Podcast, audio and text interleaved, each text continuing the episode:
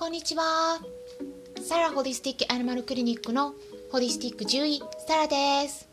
本ラジオ番組はペットの一般的な健康に関するお話だけでなく、ホリスティックケアや地球環境、そして私が日頃感じていることや気づきなども含めて様々な内容でお届けしております。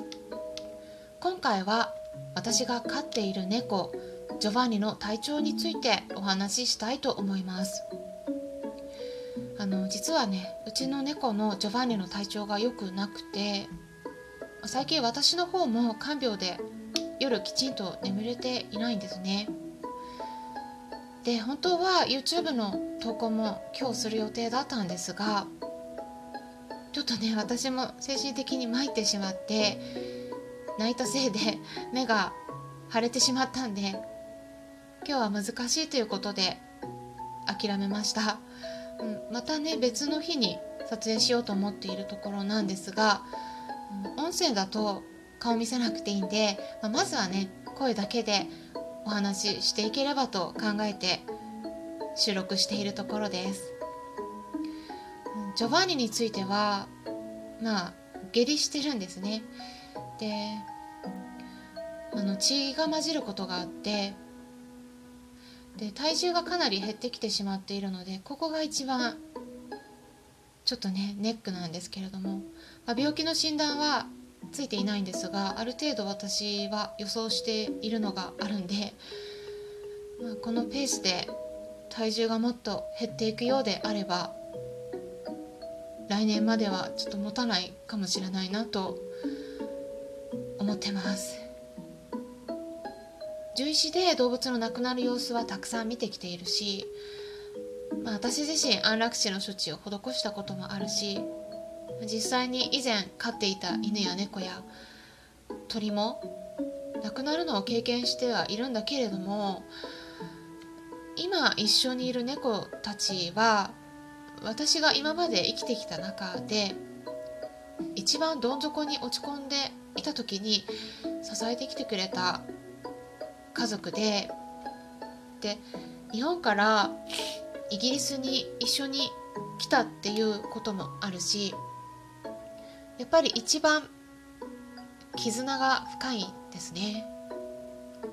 で、もともとは子猫の時に動物病院で保護された後に約1年間、性格が悪いっていうか、ちょっとね怖がりで、怖いから攻撃してたんですね。そんな子たちで、だからみんなからねあんまり好かれなくて、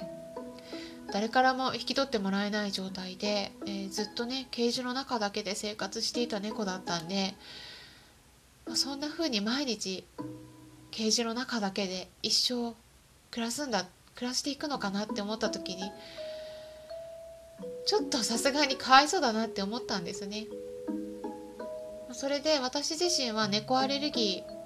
ーで、その当時は症状も今よりもひどく出ることもあったから、診察の時もよくマスクをつけていたくらいなんですが、ちょっとかわいそうだと思ったんで、思い切ってもう一頭の兄弟猫のカンパネーラと一緒に2頭合わせて引き取ったんですね。そういったこともあって、ずっと今まで10年以上一緒に過ごしてきた猫で、その間同じ兄弟のカンパネーラは時々毛玉が入ったりするくらいで、大きな問題もなく過ごしてこれていたんですが、ジョバンニの方は1歳になる前から膀胱炎になったり、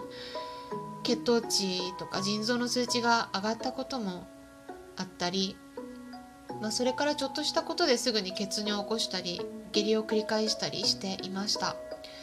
肝臓を悪くして黄疸になったこともあります。そんな感じで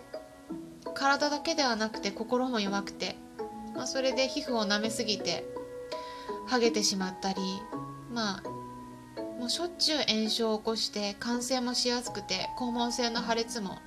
何回も経験したんですけれども、全て家で治したんですね。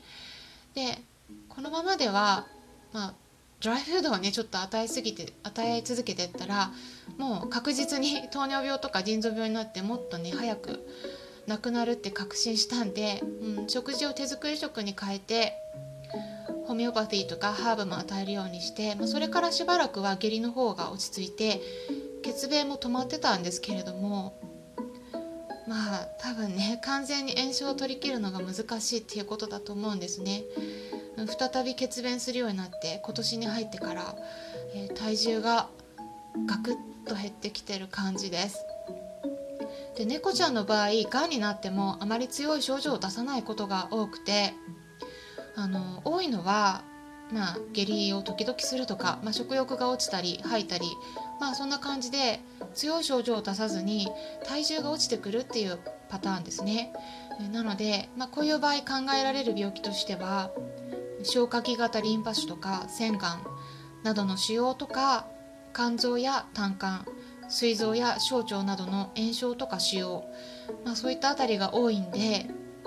これらのどれかなんだろうなっていうふうに思っています。でもね、それらどの病気だったとしても、もう私は一通り西洋医学一般の治療も、それから自然療法って言われるような、他の治療法、ハーブとかホメオパティとかも全部見ているんで、どれ使っても結局完治させるっていうのは、難しいんですね。で、一般的には寿命を延ばすことが目標になるんですけれども、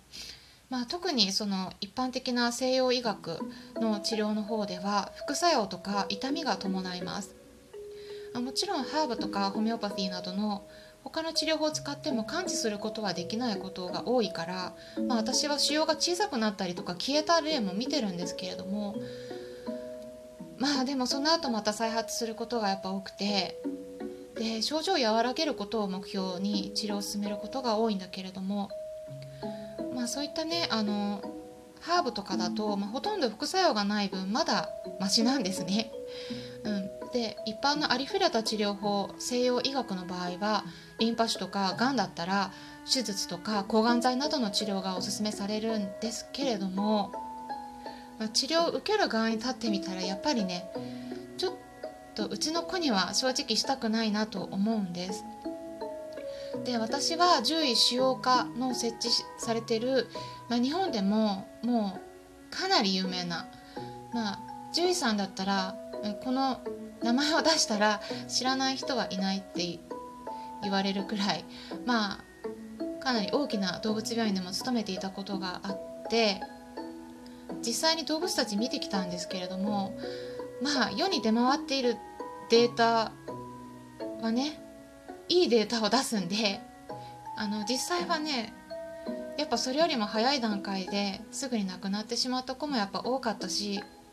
抗がん剤の場合とかもね、吐いたり下痢したり、熱が何度も出て入退院を繰り返しているような子がたくさんいました。だからそういう生活でね、何ヶ月長生きできますとか、半年1年長生きできたって言っても、ちょっとねそれをじゃあその動物たちがじゃあそれを望むのか、そういう生活を望むのかって考えた時に、ちょっとね私たちの感覚と動物たちの感覚っていうのは全く違うっていうことなんですね。で、私たちは自分たちの寿命には限りがあるということを知っているし、もっと長く生きたいと思うから、自分が病気になったら自分で治療をどうするか選べるんだけれども、動物たちはそうとは限らないんですね。動物たちって今しか見ていません。だから飼い主さんがね選んだ治療を拒むことってよくあります。で、ワンちゃんはね結構それでも受け入れてくれる子は多いんですが、特に猫ちゃんの中ではすごく嫌がって飼い主さんとの関係が崩れていることが多いんです。で、それで私もジョバンニがどうしたいのか考えたんですね。で、ジョバンニはねやっぱり動物病院が大嫌いなんで行きたくないっていうのがあります。もう連れて行くと、もうなんで連れてくのってすごい訴えて泣いて帰りたがるんですね。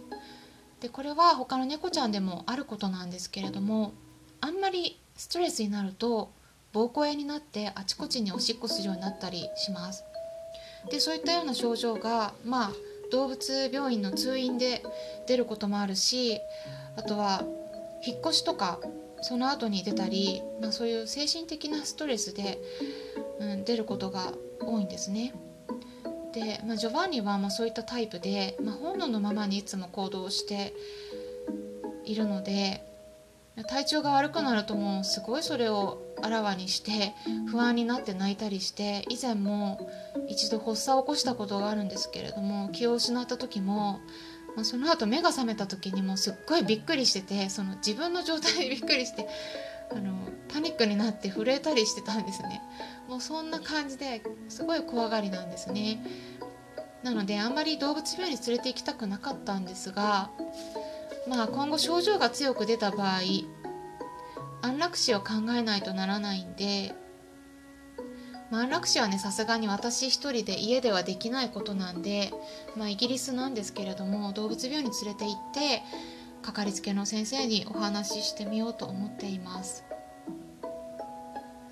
今年ね、症状が出始めた頃も血液検査とかしてもらったことがあるんですけれども、腫瘍とかがんとかっていうのは血液検査からはわからないことなんで、診断してもらうとしたら超音波検査が必要になってくるかなと思っています。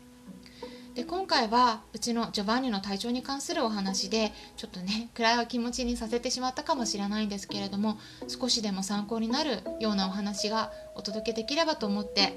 お話ししました。今回も最後まで視聴していただきありがとうございました。よろしければいいねボタンのクリックとかフォローもしていただけたら嬉しいです。それではまたお会いしましょう。ホリスティック獣医、サラでした。